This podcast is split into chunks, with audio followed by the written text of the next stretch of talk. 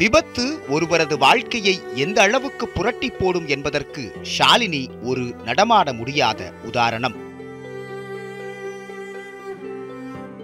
அதனால் மதுரை கொண்டு போய் மூணு மாதம் சிகிச்சை பார்த்தோம். பார்த்து பொண்ணை வீட்டுக்கு கூப்பிட்டு வந்து ரெண்டு வாரம் தான் ஆகுது. இதுக்கு மேலே நாங்கள் கூடி வேலை தான் செய்கிறோம் இதுக்கு மேலே எங்களால் பார்க்குறதுக்கு போதிய வசதிகள் இல்லை. அதனால் என் பொண்ணை படிப்பு படிப்புக்கு உண்டான சம்பந்தமும் என் பொண்ணு செயற்கை கால் வைக்கிறதுக்கும் கவர்மெண்ட்டும் இது பார்க்குற அனைத்து நெஞ்சவங்களுக்கும் எங்களை எங்களுக்கு உதவி செய்யுமாறு கேட்டுக்கொள்கிறேன். இயல்பாக நடந்து திரிந்த ஒருவரே நடமாட முடியாத நிலைக்கு தள்ளப்பட்டால் நிலை குலைந்து போவார்.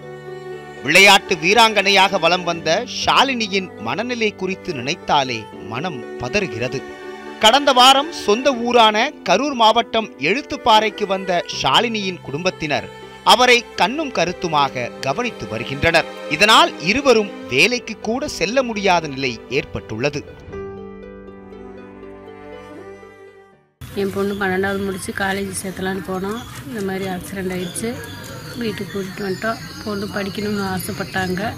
படிப்பு செலவுக்கு எங்களால் முடியலை. பொண்ணுக்கு சேர்க்கை கால் வைக்கணும். நாங்கள் கஷ்டப்படுற குடும்பம். பிள்ளைய வச்சுட்டு ரொம்ப கஷ்டப்படுறோம். அதனால் இதை பார்க்குற எல்லோரும் எங்களுக்கு பொண்ணுக்கு கால் வைக்கணும் படிப்புக்கு செலவுக்கு இதை பார்க்குறவங்க எல்லாரும் எங்களுக்கு உதவி செய்யுமாறு நான் கேட்டேன்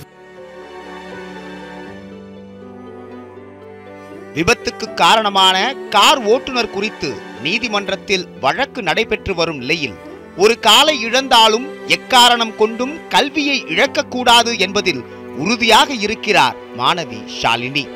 அவருக்கு உதவ வேண்டியது அரசு மற்றும் அன்புள்ளம் படைத்த பொதுமக்களின் கடமை. கரூரிலிருந்து செய்தியாளர் பார்த்திபனுடன் ராணி கார்த்திக் நியூஸ் செவன் தமிழ்.